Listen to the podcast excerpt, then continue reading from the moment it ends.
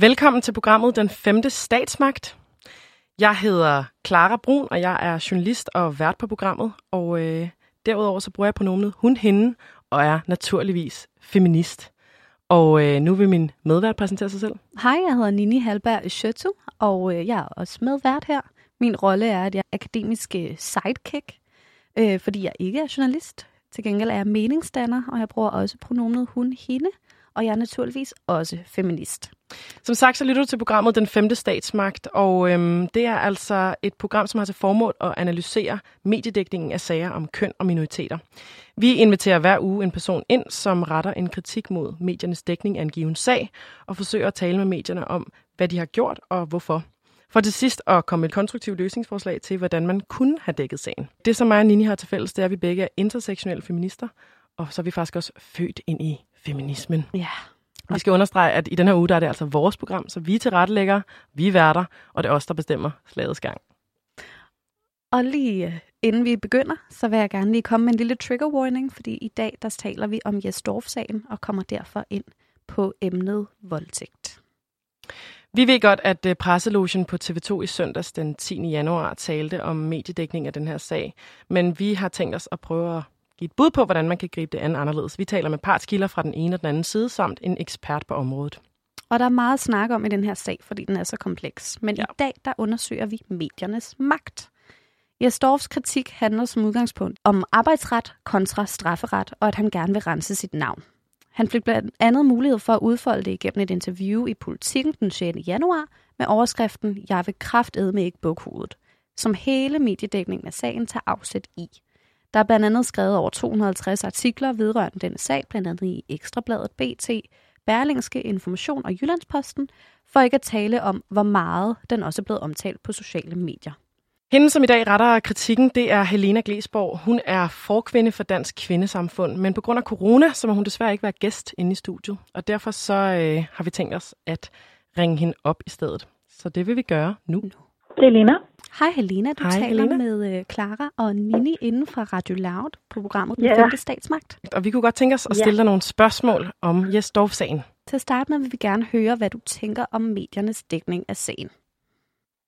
Kritikken er blandt andet, at medierne er med til at fremstille den her sag på en uheks, uhensigtsmæssig måde, øh, hvor vi jo kan frygte, at mange, skal man sige, offer for seksuelle overgreb, seksuel chikane og voldtægt øh, vil have, have svært ved at stille sig frem øh, offentligt og tale omkring de overgreb, de har været udsat for.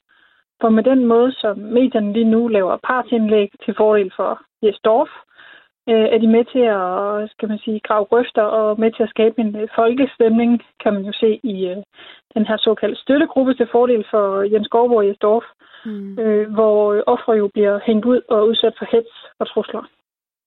Øhm, og hvorfor tror du, at, øh, at kvinder kan være bange for at stå frem offentligt? Øh, ud fra Jamen, den her det- mediedækning. Det kan vi jo på baggrund af, at vi jo blandt andet i øh, Jyllandsposten ser en leder, øh, hvor Jes Dorf bliver hyldet som held og ligefrem sidestillet med Sofie Linde, mm. som jo netop selv har været udsat for krænkende adfærd øh, og, og trusler for en overordnet. Øh, i det tilfælde øh, kan man jo sige, at øh, det er jo et partsindlæg, øh, og man jo ser en, øh, der er blevet afskedet på baggrund af nogle øh, skal man sige, øh, to kvinders øh, påstande omkring krænkende adfærd. Øh, der ved, ved vi jo øh, på baggrund af, skal man sige, de mange ofre, øh, vi er i kontakt med, at vi ved, det øh, vil være svært for dem, øh, ligesom at vil have lyst til at tale ud omkring, hvis de også har været udsat for krænkelser, især også hvis det er fra en magtfuld person, øh, en overordnet eller en chef. For lige nu kan man jo se, at mange bliver udsat for en ekstrem hets øh, og victim blaming øh, i medierne, øh, hvor der jo bliver mange, skal man sige, øh, udsagn med, at øh, det er forkert, de gør. Øh, og det er forkert, uanset om de navngiver personen, om de er anonyme, eller om de ikke navngiver dem, øh, de bliver krænket af. Så det er lidt et scenarie med damned if you do, damned if you don't. Så du kæder mediernes øh, formidling af den her sag sammen med øh, den danske befolknings indtryk af sagen? det er jo i hvert fald øh, opsigtsvækkende, når 45.000 mennesker melder sig ind i en såkaldt støttegruppe til fordel for både Jes Dorf øh, og også øh, Jens Skovbos sag er også blevet sat ind i den her. Mm. Til trods for, at vi ved endnu mindre i den sag, end vi gør i øh, Jes Dorfs sag. Øh, så øh, er der jo noget, der tyder på, at der er mange, der øh, skal man sige, måske ikke helt har forstået øh, principperne i den sag, hvad der er op og ned, og nemlig at øh, der er et, et ikke tale om strafferet, der er arbejdsret, øh, og at øh, der her taler om, at det er Jes Dorf, der selv har ønsket den her sag i medierne, og ikke de to kvinder. Så det, jeg hører dig sige, det er også, at medierne har et ansvar for at videregive information til offentligheden øh, på en måde, sådan så at man forstår, hvad det er, der er tale om. Altså arbejdsret og ikke strafferet, for eksempel. Og også, at øh, udlægningen af kvindernes øh, historier, som de har fortalt i fortrolighed, øh, det bliver jo også udlagt på en vis måde i politikken, som så bliver refereret mm. til af andre medier. Og det deres sprogbrug kan så gøre, at kvinder kan blive bange for at komme frem og mm. med deres historier. Jamen, og vi, vi, vi har det jo opvist for mange andre. Det er jo ikke kun i den her sag, hvor vi ser det. Vi ser det også med voldtægtsoverlever Christine Holst, hvordan øh, hun bliver øh, behandlet i medierne, øh, øh, og hvordan hun bliver udskammet både i skal man sige, af visse medier, men også i, i alle mulige kommentarspor, øh, og at hun jo nu også øh, modtager voldtægtstrusler. Mm. Bare altså, det, at man er voldtægtsoffer, og så fortæller offentligt om sin, sin sag, øh, og aktivt arbejder for en samtykkelov, Øh, at hun nu så må så på mål for, skal man sige, at få hele hendes sag udbasioneret. Øh, hun bliver victim blamed, og hun er også blevet udsat for en, for en hets øh, i diverse kommentarspor. Og det er lidt det, vi også ser igen nu her med de to anonyme kvinder. Øh, vi har set det mange andre gange før. Også øh, når vi taler for eksempel øh, generelt i forhold til MeToo, så øh, kan vi jo se det med de kvinder, der har stillet sig frem i en blandt os. Øh, og vi kan jo også se det med, med Lotte Rod, øh, og andre, at man simpelthen, i stedet for at rette fokus på dem, der har begået en krænkelse, så bliver fokus øh, meget rettet over på dem, øh, der var udsat for krænkelsen, og hvorfor de ikke har talt omkring det her før, og hvorfor reagerer Altså den negative fokus taler du om her? Ja, og det er jo, vi har jo kunne se, at der har været et overvejende negativ fokus på MeToo. Første gang MeToo rullede stablen for tre år siden. Ja. Der har en forsker fra Aarhus Universitet simpelthen været inde og kigge på øh, store mediers dækning af MeToo, og der var syv ud af ni artikler negativt vinklet i forhold til MeToo. Men lige præcis i den her sag, der er der enormt meget fokus på krænkeren, altså på Jes Dorf. Øhm, og hvilken påvirkning har det så på de kvinder, sagen handler om? Altså du snakker om victim blaming, og bare lige for en god ordens skyld for vores lyttere, vil du forklare, hvad det betyder? Victim blaming er et øh, engelsk begreb, øh, hvor det hedder, at man giver øh, skylden for overgrebet på offret, hvor man simpelthen grænsker offrets øh, adfærd, agens og påklædning i forhold til deres egen ansvar for det overgreb, de var udsat for. Det øh, kan man se i, i den her konkrete sag ved, at der i støttegruppen øh, bliver talt meget nedsættende omkring de her to kvinder, at de har været unge, og de har været, øh, skal man sige, øh, karrierehungrende, og det er derfor, øh, at de øh, har valgt øh, at tage hjem til ham, og igen der bliver stillet spørgsmålstegn ved, hvorfor tager en praktikant hjem til en overordnet, i stedet for at kigge på, jamen, hvorfor inviterer en overordnet, magtfuld person praktikant med hjem i sit eget private hjem med andre medarbejdere, hvor der er en aldersforskel på over 20 år. Så igen, det kommer an på, victim blaming handler også om, hvordan man ligesom ser på, skal man sige, relationen mellem øh, offer og gerningsperson, og at man bedømmer offeret hårdere for det overgreb, de er udsat for, end man bedømmer krænkeren. Ja. Hvor man kommer med, skal man sige, undskyldende udsagn for, til fordel for krænkeren. Altså nu har vi snakket lidt om, øh, hvilke konsekvenser det har, og, og hvordan de gør, og hvordan de vinkler det, men kan du lige prøve at opsummere sådan nogle helt konkrete punkter, øh, nogle helt konkrete eksempler på, hvad medierne gør forkert? Jamen, medierne kommer jo med meget tydelige partsindlæg, og er jo heller ikke gode nok til selv at oplyse omkring deres egne, skal man sige, øh, forhold i forhold til Jesdorf. Jesdorf er jo en meget kendt, øh, fremtrædende mediepersonlighed, der har fyldt meget mediebilledet i mange, mange år. Øh, så ser vi blandt andet med Jyllandspostens leder, hvor de laver et meget tydeligt partsindlæg, og hvor de jo heller ikke ligesom redegør for, at at lederen, der øh, har, har, eller den leder, der er blevet skrevet her, at øh, vedkommende øh, Jeppe Nybo jo trods alt også har været chef for øh, Jesdorf. Øh, så de har jo også, kan man sige, øh, et kendskab til hinanden. Øh, og det ser vi jo også blandt andet med, øh, skal man sige, øh, i Mennesker og Medier, hvor Kurt Strand øh, jo interviewer øh, Jesdorf, øh, jeg formoder, i hans eget hjem, hvor de jo mm. godt nok også siger, at de er, er venner ud over at være kollegaer. Det er selvfølgelig fint nok. Men igen, hvor, hvor objektivt bliver det interview så? Det kan vi frygte. Mm. Øhm. Så er noget med objektivitet og kildevalg her, men hvad med sådan noget som formid- selve formidlingsdelen, altså helt øh, ned i detaljen? Jamen, der har kørt meget øh, sensations- og, og clickbait på den her øh, sag her. Øhm, og der er jo nogle medier, der har været ude og skal man sige, indrømme, at de har været for hurtigt til tassen. Det var Berlingske blandt andet gode til hvor andre medier selvfølgelig holder fast i, at øh, det er deres gode ret til at, øh, at køre de her slags overskrifter, de vil. Og vi har selvfølgelig stor forståelse for, at de her medier øh, øh tjener penge på øh, annoncer, og at der bliver delt links og, og kliks osv. Men igen, det må jo ikke stå højere, end at man op, vælger at rapportere på det her på en ordentlig, savlig øh, og objektiv måde.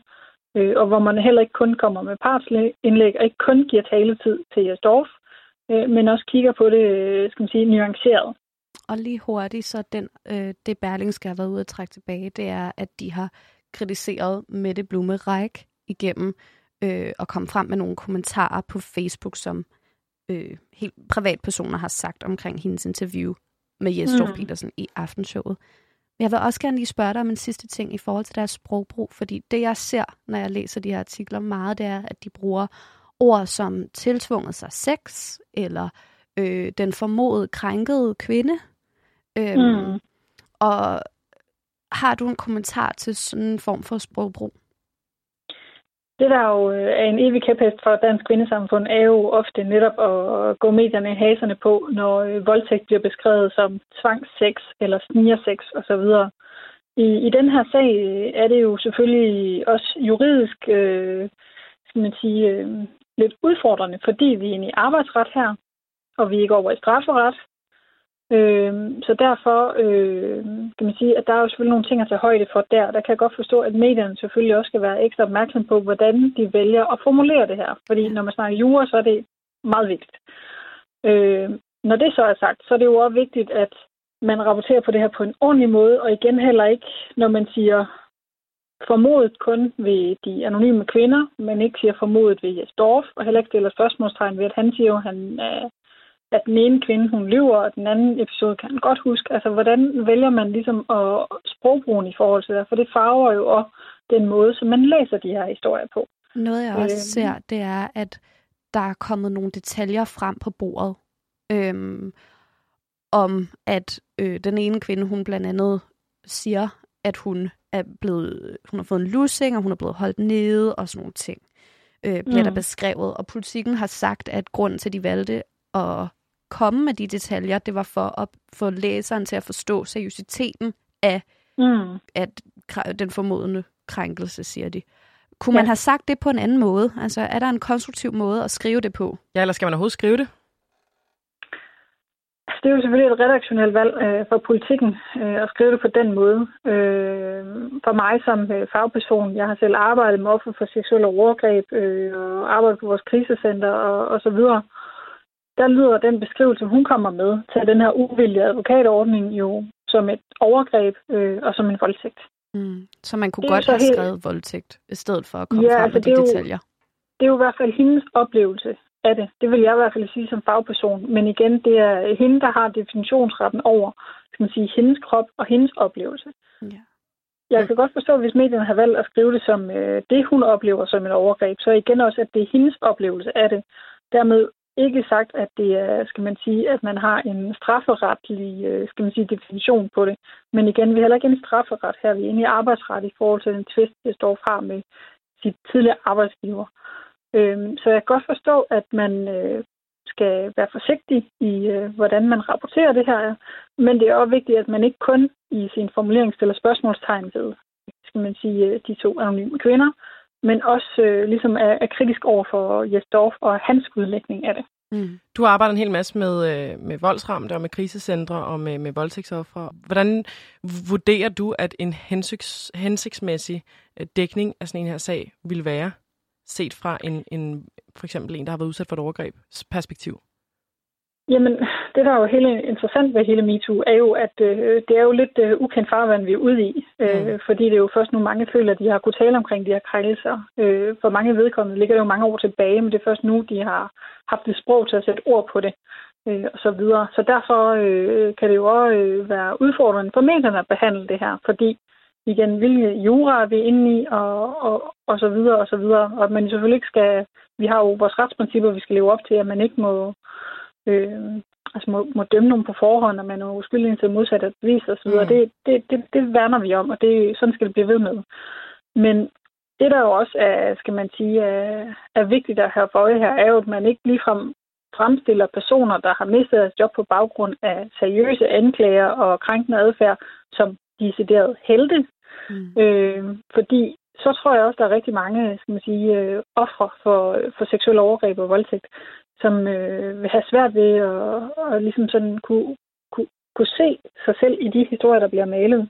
Ligesom at man, at man kan se en ja, potentiel gerningsperson blive fremstillet som helt lige frem og hyldet, eller det er ham, der bliver sat i som den reelle offerrolle. Øh, og det, øh, det kan have negative konsekvenser. Der er mange, der måske ikke turde tale omkring det her offentligt, øh, og slet ikke vil øh, have lyst til at, øh, skulle, at det her skulle ud i medierne, fordi hvis det er den behandling, man så får. Hvad tænker du om de tv-udsendelser, der har været. Altså både aftenshowet med Mette Blumeræk, hvor hun interviewer Jesdorf Petersen, og øh, det andet på God Aften Live, hvor Abdel Aziz Mahmoud interviewer Lotte Lindegård.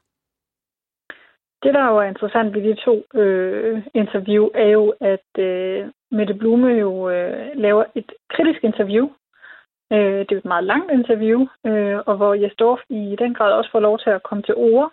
Han får meget taletid, men det er ikke, skal man sige, mikrofonholderi. Hun øh, går kritisk til ham, øh, og øh, de har en øh, meget, skal man sige, øh, ligeværdig øh, øh, debat for mig at se. Øh, han bliver stillet kritiske spørgsmål, som man også skal gøre i en sag som den her. Og igen også, han er selv en, en kendt mediepersonlighed. Han er selv journalist. Han ved udmærket godt, hvordan de her kritiske interview bliver bygget op, og han ved også, hvordan han skal svare for Så Derfor synes jeg også, det er okay, at man, skal man sige, når man taler om magtfulde personligheder, om det enten er mediemænd som Jes Dorf, eller politikere øh, som Morten Østergaard, at det er okay, at medierne er kritiske over for dem. Derfor er det også øh, lidt forstemmende at se, at, at øh, Mette Blume i den grad blev udsat for had og chikane og hets i kommentarspor efterfølgende, øh, fordi hun jo er gået kritisk til ham. Øh, Hvorimod at det øh, interview, som også var meget kritisk, som Abdel han lavede med øh, TV2 øh, underholdnings- øh, eller indholdsdirektør, øh, jo er slet ikke noget af samme kritik, men derimod blev rost for at være kritisk og, og gå til øh, indholdschefen, direktøren, fordi hun jo også indtager en, øh, skal man sige, har en magtposition, og også må, man må antage, at øh, hun også udmærket godt ved, at, øh, hvordan man skal svare for sig i kritiske interviews hvordan skal man sige, det er, vi kan jo frygte, at det er skal man sige, et udtryk for sexisme, at man mener, man hylder mænd for at lave kritiske interviews i forhold til MeToo, men øh, at kvinder ligesom bliver beskyldt for, at de så øh, selv har en, en anke i sagen, at det er hendes egen holdning, øh, fordi hun er kvinde. Øh, og det beskylder man jo ikke Abdel for. Så ja. det er ret, øh, skal man sige, øh, opsigtsvækkende at se, at to kritiske interviews bliver behandlet så forskelligt på baggrund af, at den, den ene journalist er kvinde, og den anden er en mand. Ja. Er det i hvert fald din vurdering, at, at det handler om, om deres køn? Det er min vurdering, ja. ja. Hvorfor er det vigtigt, hvordan medierne dækker sådan en sag som denne på en hensynsfuld måde? Jamen, det er vigtigt både i forhold til, skal man sige, hvordan vi øh, behandler sager som det her, som øh, er utrolig komplekse, og der er rigtig mange nuancer det er vigtigt heller ikke at udråbe nogen til hverken helte eller vinder i de her sager, fordi ud fra vores perspektiv er der jo ikke nogen, der vinder i den her sag. Det er jo rigtig mange, skal man sige, ulykkelige omstændigheder på den ene eller anden måde, der gør sig gældende i de her sager. Øh, det er også rigtig vigtigt øh, i forhold til, hvordan vi fremadrettet øh, skal man sige, rapporterer de her sager, og hvordan vi som befolkning kigger på øh, offer for seksuelle overgreb og krænkere, at det bliver gjort på en ordentlig øh, nuanceret og objektiv måde, øh, så vi ikke igen ser Facebook øh, såkaldte støttegrupper til fordel for øh, en, der har begået krænkelser, hvor det jo flyder over med sexisme og øh, trusler og chikane. Nogle kvinder i de her øh, MeToo-sager står frem, andre gør ikke. Skal man som kvinde stå frem, eller skal man ikke gøre det? Vi ser desværre, at rigtig mange føler, at det er en situation med damned if you do og damned if you don't. Der er ikke øh, givet nogen øh, løsningsforslag på, hvordan man øh, gør det på den perfekte eller rigtige måde, og det tænker jeg er en valid debat i sig selv. Hvordan, for hvordan kan vi behandle de her sager? Skal man gå ud og navngive personen, så er det forkert. Skal man gå ud og navngive personen, så er det også forkert. Og hvordan øh, i den her sag, jeg står for de to øh, kvinder anonyme, det er åbenbart også forkert. Så hvordan kan vi gøre det her på en måde, som er ordentlig, også i forhold til vores retssikkerhed, beskyttelse af de implicerede parter, og hvordan gør vi det her på en måde, som er mest hensigtsmæssig for alle?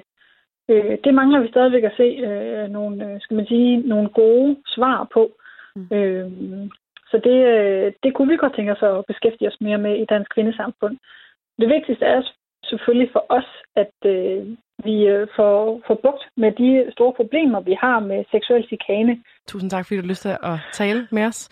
Tak. Og øh, vi håber, at vi tales ved en anden gang. Men er det overhovedet muligt at dække sagen på en anden måde, end den måde, medierne har gjort det på? Det skal vi nu snakke med Maria Bendix om. Hun er journalist, phd studerende og studielektor på Roskilde Universitetscenter. Og hun ved en hel masse om presseetik og danske nyhedsmedier og om krimisager. Så hende vil vi ringe op til nu. Det er Maria. Hej Maria, du taler med Nini og Clara inden fra Radio Loud, den femte Hej. statsmagt. Hej. Hej, tusind tak, fordi du har lyst til at tale med os. Ja, selv tak. det er vi rigtig glade for, og som øh, du ved, så skal vi snakke om Jesdorf-sagen i dag, og øh, det kunne vi godt tænke os at stille nogle forskellige spørgsmål til. Så jeg vil starte med at spørge dig om overordnet, hvordan vil du beskrive mediernes dækning af sagen om Jesdorf? Det, jeg tænker, der er interessant at lægge mærke til, det er det her med, at det her er jo ikke en, øh, en arbejdsmarkedssag, øh, hvor en tilfældig 61-årig mand er blevet fyret på en tilfældig arbejdsplads. Det her er en øh, tabloidhistorie, som rigtig mange medier dækker. Det handler om en kendis, en ekstremt, altså han er meget kendt. Øh, det handler om konflikt, det handler om magt, det handler om køn, øh, og jeg står fra i høj grad også fået sagen til at handle om retfærdighed i forhold til, altså hvad handler den her historie egentlig om. Ikke? Så det er nogle af de mønstre, man kan sige, der er i den dækning, der er. Øh, det, der så er meget tydeligt i forhold til, det er jo, man kan sige, også er en MeToo-historie. Det er, at den mand, der ligesom øh, er, er blevet anklaget for noget her, han virkelig er i offensiven. Så derfor kan man sige, at meget af dækningen handler om, hvad siger jeg står og hans udlægning af sagen. Øh, og det, der er interessant her, er jo, at vi har at gøre med en mand, som er ekstremt medievand og meget professionel omkring, hvordan han ved jo godt, hvordan medierne fungerer. Øh, og det er værd at bemærke i forhold til, at mange historier handler om, hvordan øh, hans udlægning af sagen har, hvordan han ser det her, den her proces, der har været omkring den fyring. Mm. Altså, når man laver journalistik, så skal der være en, en form for balance på vægtskålen øh, mellem hvem, der bliver hørt i en, i en bestemt sag. Mm. Øh, er der balance i den her situation? Altså man kan i hvert fald sige, at det er jo et ideal, at der er en eller anden form for, at vi skal høre begge parter. Nu forsker jeg jo i presseetik, og der er det et af, et af hvad hedder det, øh, punkterne, der handler om, at man skal høre den kritiserede part. Øh, og det her, du siger med balance, og man taler også om, at der skal være fairness øh, i dækningen. Øhm, og der kan man sige, at den her sag er det jo sparet, fordi Gerstorff øh, er jo i sin fulde ret til at gå ud af medierne og skrive på Facebook, og hvad han ellers har gjort, og fortælle sin version. Spørgsmålet er jo så, hvordan mainstream-medierne så angriber det. Øh, og der kan det jo være svært i forhold til, at han ligesom er den kilde, der rigtig gerne vil på banen og er rigtig dygtig til det. Og så har vi TV2, som sidder med en personalesag, hvor de på en eller anden måde siger noget, men dog ikke rigtig vil gå så meget ind i det. Øh, også øh, rigtig, i flere artikler har jeg også set, at de udtaler sig på skrift, altså hvor jeg står og taler lige selv. Øh, eller altså taler mundtligt. Øh, og så har vi de her kvinder, som det jo også handler om. Altså de her kvinder, der var praktikanter, da det her er foregået, eller angiveligt er foregået, i hvert fald ifølge den her advokatundersøgelse. Øh, og dem hører vi jo ikke, fordi de er jo anonyme. Så, så vi har jo lidt at gøre med en sag, der ender med at være øh, en meget prominent skikkelse, som mange i forvejen holder af, versus TV2, som kan sige en lille smule, versus nogle anonyme kvinder, som næsten bliver usynlige i den her dækning. Mm. Og det er selvfølgelig problematisk i forhold til at sige, hvis vi ligesom skulle høre begge parter lige meget, så, så gør vi i hvert fald ikke det lige nu på den, på den måde, dækningen er. Så hvordan dækker man en sag, hvor den ene part er fuldstændig stille? Jamen, det er et godt spørgsmål. Altså, det er jo det, øh, mange medier har kæmpet med øh, i, i hele dækningen. Både af den første bølge af den første MeToo, og så nu her, hvor det ligesom er kommet øh, for alvor også kommet til Danmark. Øh, jamen, altså, det, man, det, som man gør, i hvert fald i den her sag, det er jo at lave den her meget personorienterede dækning. Og den kan blive problematisk, fordi det kan lidt ende med, at historien øh, kan handle om, at, man, altså, at, det, at det bliver sådan for imod Jesdorf, altså om man kan lide ham og hans øh, version. Og egentlig ikke det principielle i, hvordan forholder vi os til krænkelser, hvordan forholder en arbejdspladser i Danmark så til, at, at man øh, kan blive udsat for krænkelser, hvordan arbejder man fremadrettet på arbejdsmarkedet med øh, at mindske de her øh, problematikker, der er omkring sexikane og sexisme øh, på det danske arbejdsmarked. Øh, en af mine kollegaer, Janne Møller Hartley, har lavet noget forskning, hvor øh, hende og en svensk kollega har sammenlignet dækning i Danmark og Sverige, og der er det meget tydeligt, at i Danmark dækker man det meget sådan personorienteret, hvor i Sverige har man sådan en meget mere øh, øh, fokus på struktur og de strukturelle ting omkring, hvad er det for nogle mekanismer i samfundet, der er på spil, mm. og ligesom også, også gør det til en politisk sag omkring, hvordan håndterer vi problemer omkring ligestilling øh, og sexisme. Hvad, hvad, er der, hvad er gunstigt kun... ved svenskernes måde at gøre det på?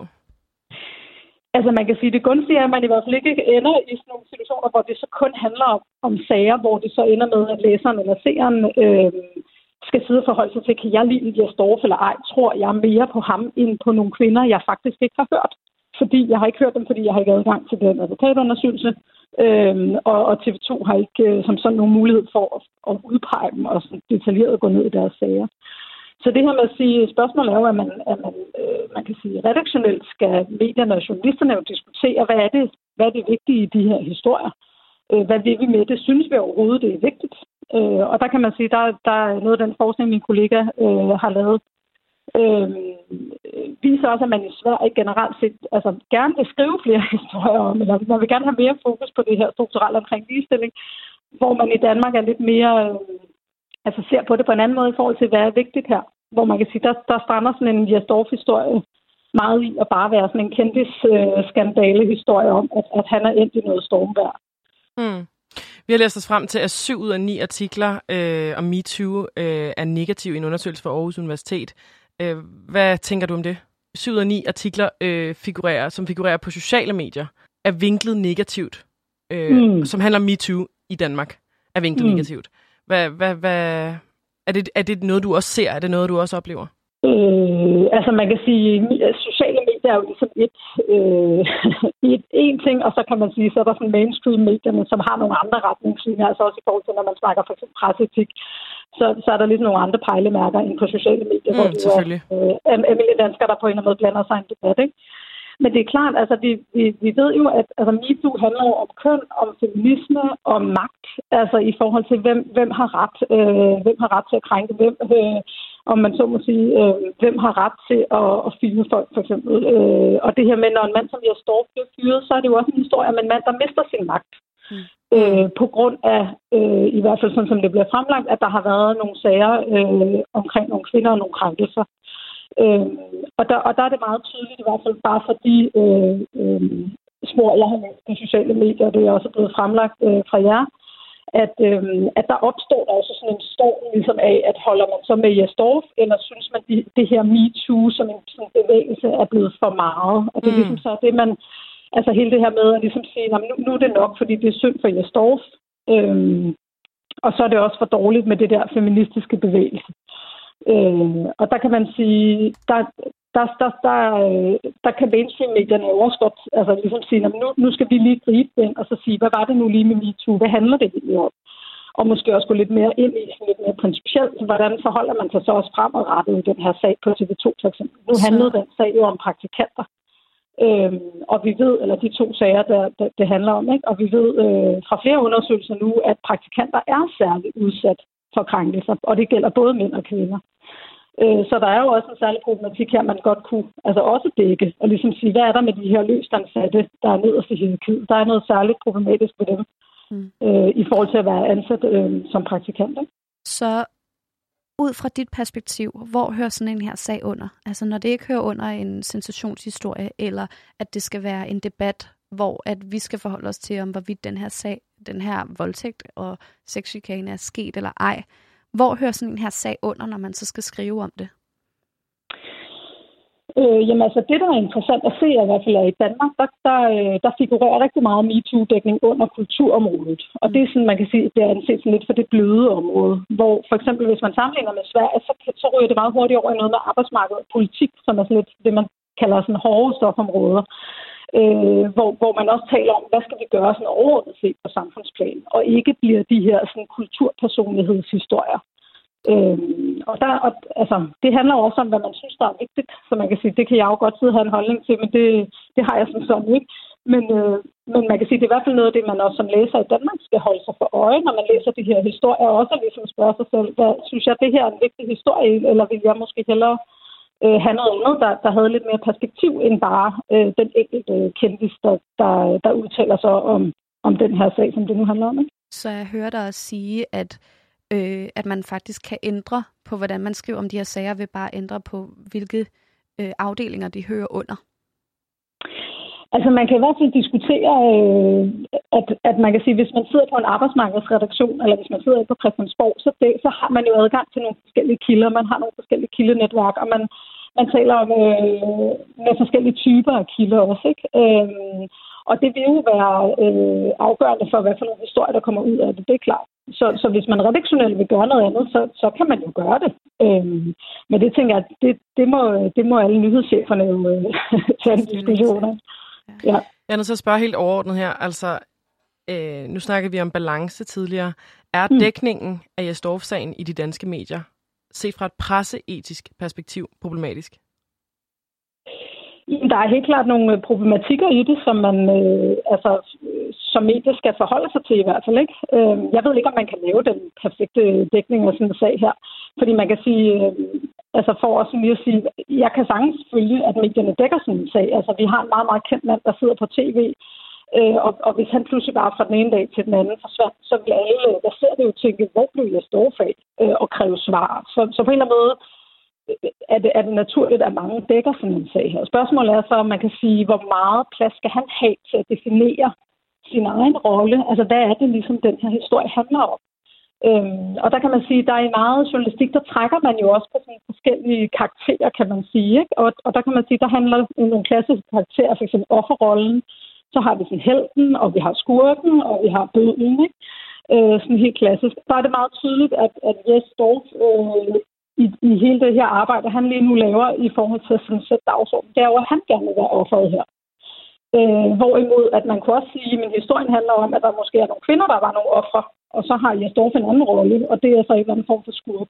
Synes du, og han det, får lov det er klart, at, at han ikke har lyst til det. Øh, men der er det jo så op til journalisterne at ligesom sige, nu stiller han de kritiske spørgsmål, der så det kræver for at, at ligesom sige, at Jesdorf, hvis du skal fortælle en historie, så skal vi også stille dig nogle kritiske spørgsmål. Så en ting er din vurdering af, hvor Jesdorf gerne vil være i det. Men får han lov til det? Får han lov til at være offeret?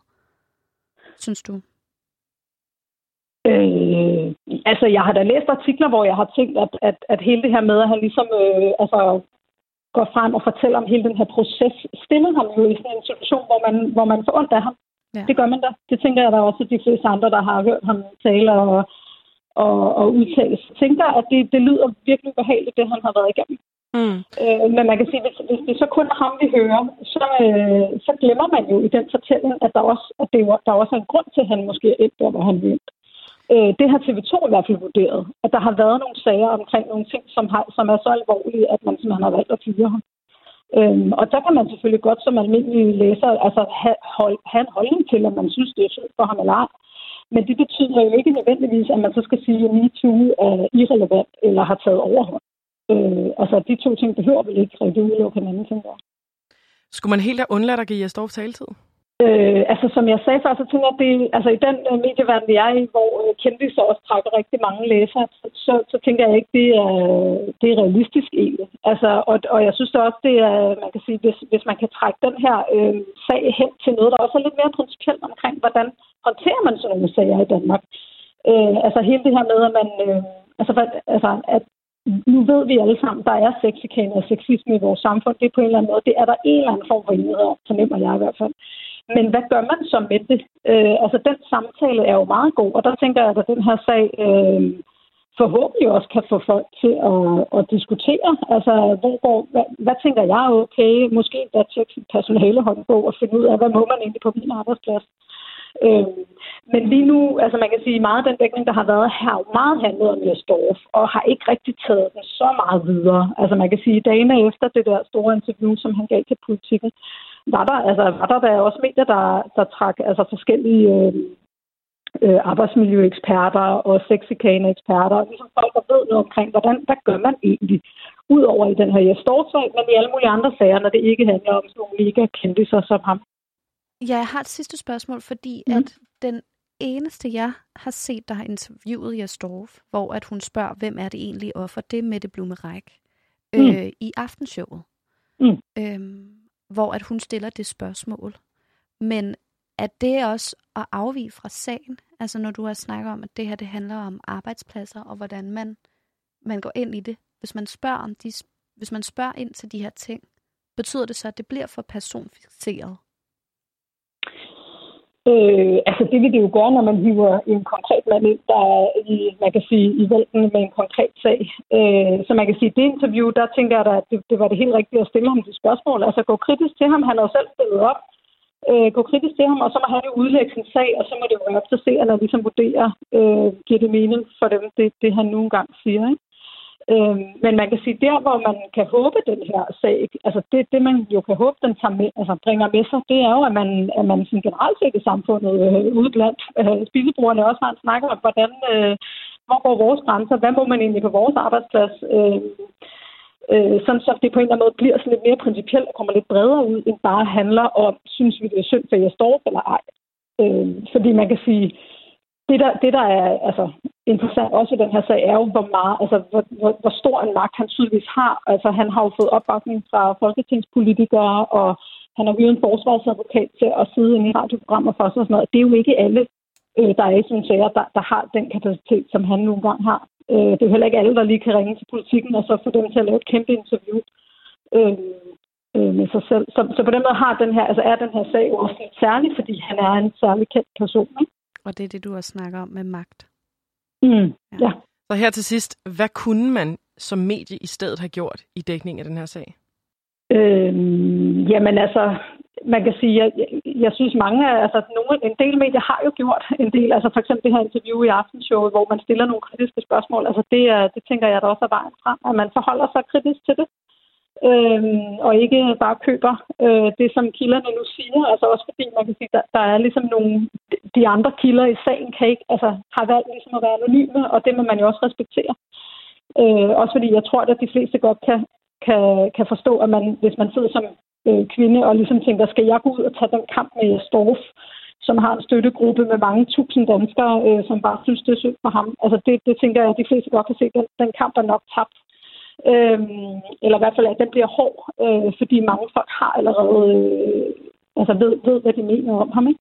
Ja, altså jeg tænker da det her med ligesom at tænke det sådan bredt. Altså en historie kan jo godt være, at man, at man ligesom laver interviewet og hører, hvad er så Jesdorfs oplevelse, men så ligesom også bringer den videre øh, til, hvad kan, altså, hvad siger arbejdsgiverne? Dem skal vi selvfølgelig høre. De er jo også blevet hørt rigtig meget. Ikke? Og så hele det her øh, med, hvordan foregår det inde på arbejdsmarkedet? Hvad siger fagforeningerne?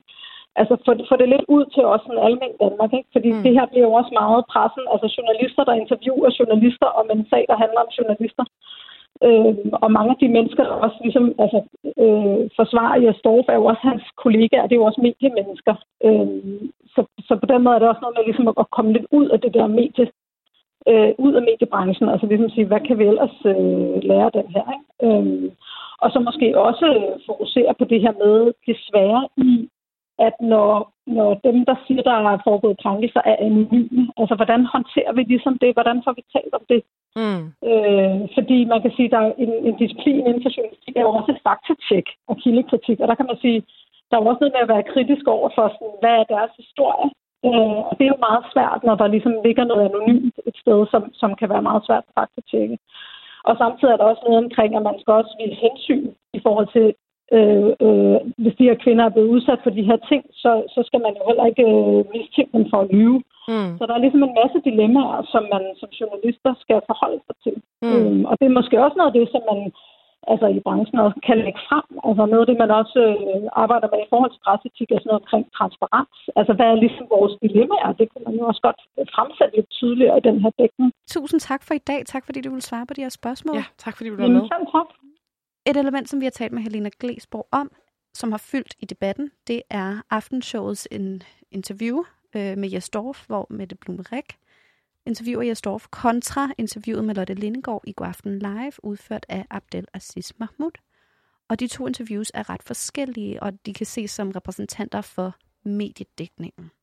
Ja, og vi har fået lov til at tale med Nikolaj Hansen, som kommer fra Nordisk Film TV, som producerer Godaften Live. Han er souschef for aktualitet og events, så ham vil vi ringe til nu og stille nogle spørgsmål om deres tanker bag interviewet. Det er Nikolaj Hansen. Goddag, Nikolaj. Du taler med Nini og Clara inden for Radio Loud, den femte statsmagt. Goddag, goddag. Du er altså igennem her i radioen. Tak fordi vi må snakke med dig. Ja, selvfølgelig. Vi kunne øh, godt tænke os at stille dig nogle spørgsmål om øh, Jesdorf-sagen og om jeres dækning af det her emne. Ja. Så lad mig starte med at spørge dig om, øh, hvilke tanker gjorde Nordisk Film TV og Godaften Live jer, inden I lavede udsendelsen med Abdel og Jesdorf? Eller, og Lotte Lindegård selvfølgelig. Som og Lotte Lindegård, ja, lige præcis. Vi havde en række overvejelser. Der er det specielle, at øh, Jesdorf Pedersen, han øh, var ansat på Nordisk Film TV.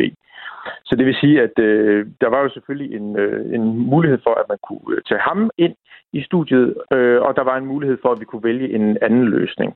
Og det vi øh, så som det mest interessante, det var i virkeligheden at trække debatten op, kan man sige, på et niveau over personsagen omkring Jesdorf, og så øh, i virkeligheden behandle det her som en hver anden sag, hvor vi siger, hvad er det, der fylder meget for øh, danskerne i øjeblikket. I de dage, der var det ligesom den sag, der, der fyldte allermest.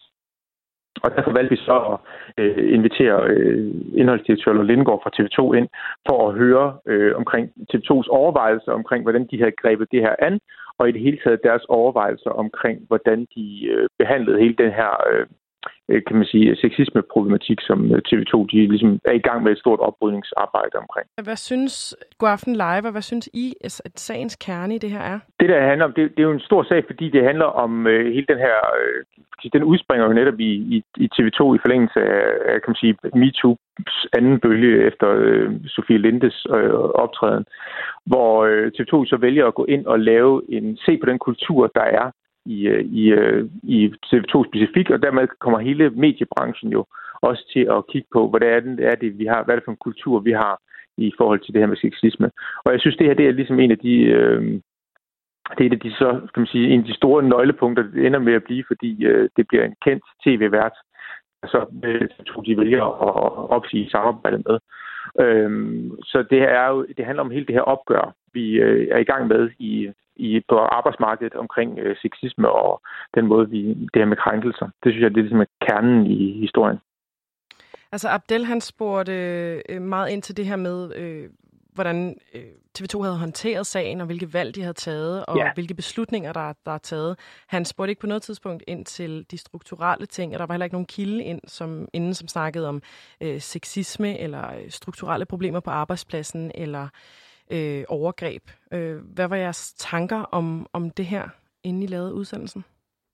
Altså, øh, øh, ja, han, han taler jo om, hvordan, han taler jo netop om, hvordan TV2 de har valgt at gribe det her, øh, kan sige, de her sexisme-problemstillinger an.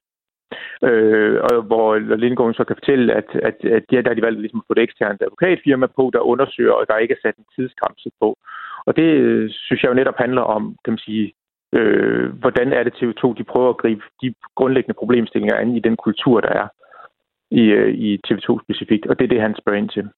Okay, ja, her taler vi så øh, TV2 specifikt. Jeg tror, det, jeg, det jeg leder efter, det er, øh, at man jo også kunne have taget en kilde ind, som var ekspert på området, en fra en interesseorganisation, eller en fra øh, en forsker, der vidste noget om overgreb, eller om sexisme, eller om arbejdsret, eller, eller lignende. Ja, det er, jo en, det er jo en anden mulighed, kan man sige, at, at, at gå den vej. Men det har vi jo, vi har jo også haft, kan man sige, kilder inde i andre sammenhænge i forbindelse med det her metoo i, øh, i, øh, i, vores, i vores programmer, hvor man har haft andre vinkler på. På det her tidspunkt, der var det ligesom den meget specifik, kan man sige, udsprang det meget specifikt af afskedelsen af, af Jesdorf Petersen, og hvor der var meget fokus på, kan man sige, TV2's behandling af det, og TV2 blev dermed kan man sige, et eksempel på, hvordan øh, virksomheder de lige nu prøver at, at, at komme det her til livs. Og det fordi det er en af de virksomheder, som har været mest åbne omkring, øh, hvordan de har valgt at gribe det an. Og det er derfor, det var det, der var vores fokus i de dage. Vi har lige haft øh, en snak med øh, en forsker, der hedder Maria Bendix, som Ja, det kunne du desværre ikke høre, fordi du jo ikke må komme ind i studiet på grund af corona, desværre.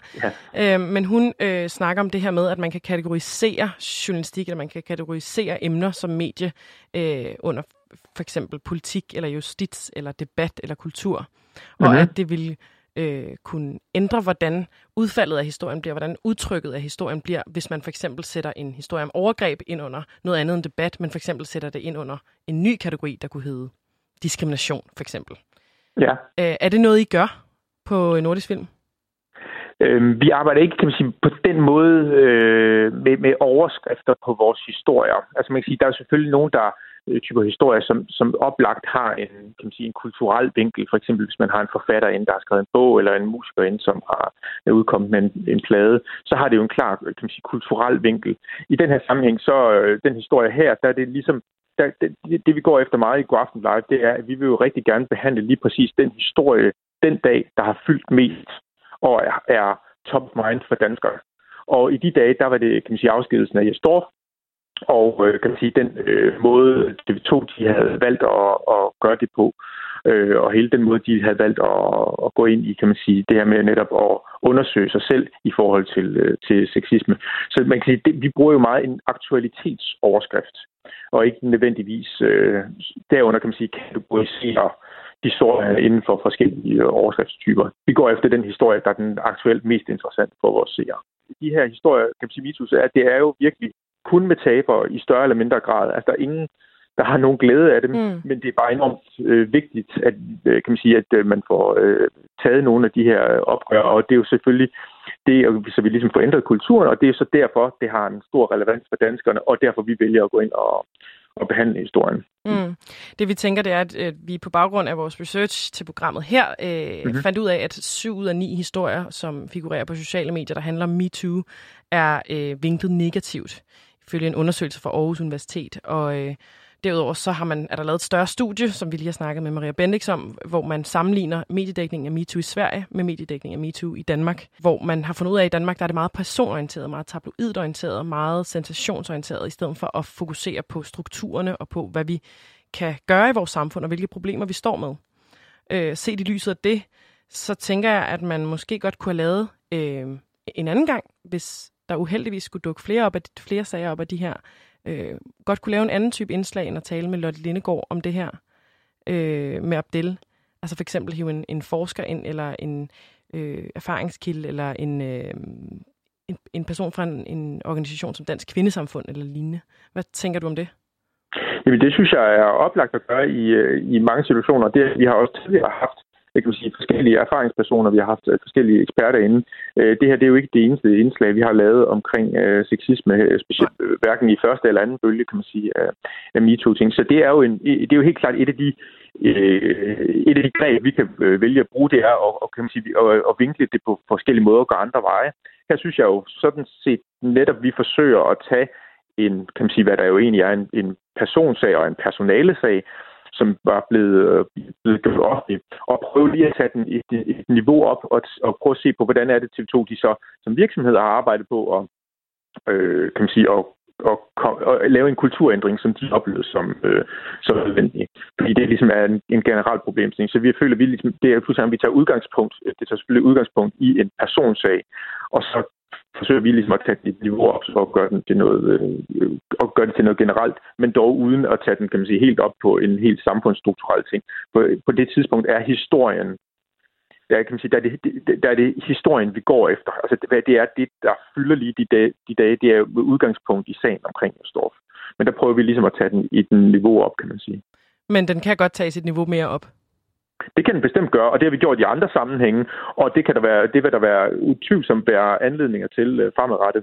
Okay. At, vi, uh, at vi kan vælge at, at behandle uh, hele sexismeområdet på en anden måde. Men det kommer jo lidt, lidt an på, hvad udspringet er for historien. Mm. Og her mm. var udspringet meget tydeligt, at det var med udgangspunkt i, kan man sige, i, i afskedelsen af Jesdorf. Ja, helt sikkert. Okay, tak Nikolaj Hansen, fordi du har lyst til at være med i dag. Selv tak. Og øh, udover Nikolaj Hansen, som vi havde med her der har vi også fået nogle skriftlige svar, blandt andet fra Anne Mette Svane fra Politikken. Ja, hun er chefredaktør. Mm. Og hun har blandt andet skrevet i hendes mail til os, der har hun skrevet, vi har grundigt overvejet, hvor detaljeret vi skulle være i beskrivelserne af de konkrete sager fra 18 og 20 år siden, men vi ville blive kritiseret, hvis ikke vi havde beskrevet, hvad sagerne handlede om, og som er, sag, sag, og som er så alvorlige, at TV2 fjerner ham fra skærmen. Det har været afgørende for os at beskytte de to kvinder så godt som muligt, så de kan bevare deres anonymitet. Vi har selvfølgelig forelagt hele artiklen og de konkrete kritikpunkter for alle parter i sagen, herunder også kvinderne, der indtil videre ikke har ønsket at stå frem eller tale med os. Vi har også et andet svar fra aftenshowet. Hvor øh, interviewet med Blume, Mette Blumerik øh, figurerede. Og der skriver de, at verden, Mette Blumerik, formåede at styre interviewet om en kompliceret sag, hvor mange balancer skulle rummes på fin vis. Nogle seere mener, at der skulle have været flere kritiske spørgsmål, andre, at der skulle have været færre. Sådan er det ofte ved historier som denne, og vi synes, det er dejligt, at folk forholder sig til vores programmer, men vi vil altid opfordre til, at, der sker, at det sker i en god tone og med fokus på indholdet i programmet. Så det var altså svarene fra medierne, som vi selvfølgelig har kontaktet i hobetal. Okay, så Nini, hvis du var chefredaktør på et dagblad, hvordan ville du så dække sådan en her sag? ja, klar. Jeg tror, jeg vil lyde ret heldig nu, hvor jeg har alle svarene. Ja, prøv, prøv at give det et skud. okay. Jeg tror, jeg vil fokusere på arbejdsret versus strafferet. Og det vil jeg gøre, fordi at loven jo er blevet overholdt i det her tilfælde med Jesdorf. Men vi kan altid diskutere, om arbejdsretten skal blive bedre i forhold til MeToo. Jeg vil overveje mit sprogbrug, og jeg vil tale med alle mulige kilder, for eksempel eksperter. Og det vil jeg gøre, fordi at så kunne vi i sidste ende få påpeget det strukturelle frem for personsagerne. Okay. Jamen, øh, det er modtaget. Hvad er næste skridt? Og hvis jeg må starte, Nini? Det må det i hvert fald klare. Overordnet vil jeg sige, at øh, jeg synes, vi kan konkludere i dag, at det er muligt for medierne at skabe en strukturel ændring i, øh, hvordan de laver journalistik om emner som for eksempel MeToo. Enten kan man internt på medierne lave et regelsæt for, hvordan man dækker de her sager, eller også kan man, som Maria Bendix talte om, kategorisere de her emner under noget andet end for eksempel debat og kultur, men for eksempel under politik eller en nyopfunden kategori, som den kunne hedde køn, diskrimination eller struktur. Det gør man i Sverige, og det har altså en betydning for historiens endelige udtryk. Og helt konkret, så siger Halina Glesborg fra Dansk Kvindesamfund også, at sproget har en kæmpe magt. Vi bliver nødt til at kalde en spade for en spade. Altså, i den her sag for eksempel, er der tale om voldtægt. Der står øh, sex uden samtykke eller tiltvunget sex i flere artikler, men sex kræver altså samtykke, og derfor er der ikke tale om sex i det her tilfælde. Det er altså advokatfirmaets vurdering, og det er kvindernes oplevelse af, af sagen. Ja, det er rigtigt. Grunden til, at sproget har så stor en magt, det er fordi, at det også har så stor en betydning for dem, der bliver udsat for overgreb. Og det modsatte, hvis vi ikke kalder en spade for en spade, så kan det modsatte skade dem yderligere. Mm. Så øh, hvad kan vi gøre? Altså, hvad kan man gøre ved det her? Vil du starte med at fortælle lidt om, hvad man kan gøre som firma, for eksempel? Ja. Som privat firma, så kan man følge loven. Det betyder, at man skal have en seksualpolitik, og som arbejdstilsynet siger, så skal der være en politik, der beskytter alle medarbejdere i forhold til krænkende adfærd. Og det vil vi selvfølgelig støtte op om, at alle arbejdspladser tager sig grundig tid til at lave. Og som privatperson kan man gøre det, at hvis man hører om det her og bliver påvirket selv, så vil vi anbefale, at man ringer til nogen, som kan støtte en. Det kan fx være venner eller familie. Vi vil anbefale ellers, at man kontakter Dansk Kvindesamfund, Danner, Møderhjælpen, er du i tvivl.dk, eller tager fat i sin egen læge, hvor man kan blive tjekket og eller henvist til en psykolog. Og så skal det også siges, at hvis du kender nogen, der har været udsat for noget, så øh, skal du ikke være bange for at tale med dem om det, synes vi i hvert fald. Mm. Det har været ret svært for os at beslutte, om vi skulle tale om det her emne, da vi mener, at Jes Dorf allerede har fået ret meget taletid.